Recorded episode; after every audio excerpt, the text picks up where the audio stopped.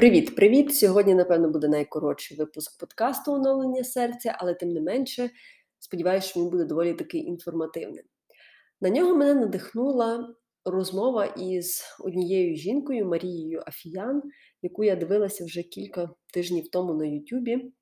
І вона сказала там просту фразу: Дорогі жінки, якщо ви, наприклад, сердитесь на свого чоловіка чи хочете з ним посваритися то робіть це наодинці. В жодному випадку не робіть це при вашій матері. Тому що ви через кілька хвилин чи годин вирішите цю проблему, забудете конфлікт і будете далі любити вашого чоловіка. Натомість ваша мама це буде пам'ятати до кінця життя. І я подумала: Боже, яка мудра жінка, яка розумна порада. Я дуже тішуся, що в нас з Олегом є можливість жити окремо.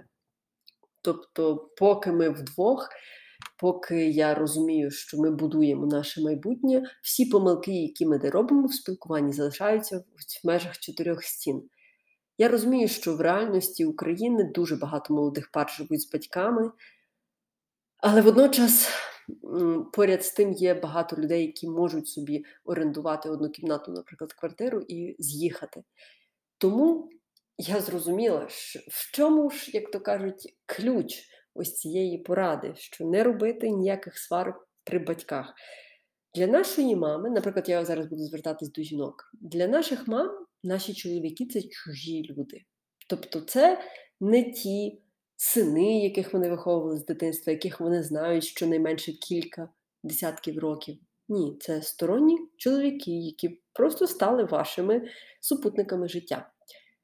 І очевидно, що будь-яка мама буде бажати захисту своїй дитині, хай би як сильно вона не любила свого зятя, все одно вона буде бажати добра своїй рідній дитині, рідній кровиночці, рідній доньці.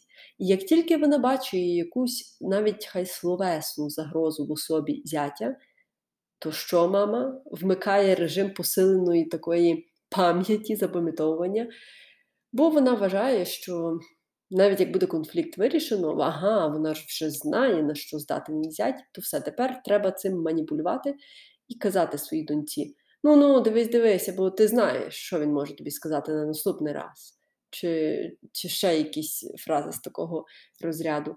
Я насправді знаю кілька таких історій, коли потім батьки випоминали своїм дітям недоліки їхніх партнерів. І це насправді дуже погана ситуація. Це Ой, це, напевно, найгірше, що можна відчувати у стосунках, коли ви живете із своїми чоловіками чи з дружинами і разом з батьками.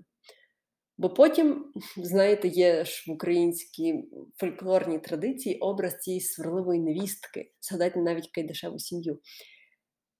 Тобто не тільки дістається зятям, невісткам також часто перепадає тому що так не так щось робить, чи можна було по-іншому, або, наприклад, син недостатньо їсть. Чи я не знаю, тут підставляйте будь-який ваш варіант, бо, на щастя, в мене інша історія стосунків із моїми свекрами, за що я дуже тішуся. Тому моя порада тим молодим жінкам, які зараз мене слухають, це ніколи не конфліктуйте з вашими чоловіками при сторонніх людях, особливо при родичах. І моя порада тим матерям, які слухають, можливо, цей випуск, ніколи не нагадуйте вашим дітям про помилки їхніх, їхніх партнерів. Це могло трапитися раз.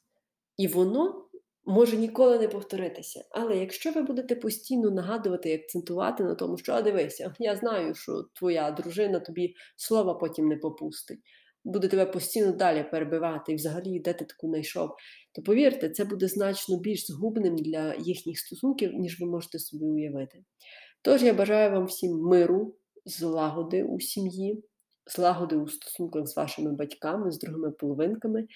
І Сподіваюся, що із взаєморозумінням ви будете ставитися до будь-яких, скажімо так, ситуацій, які виникають у вашій сім'ї, але ви не будете ставати причиною цих ситуацій.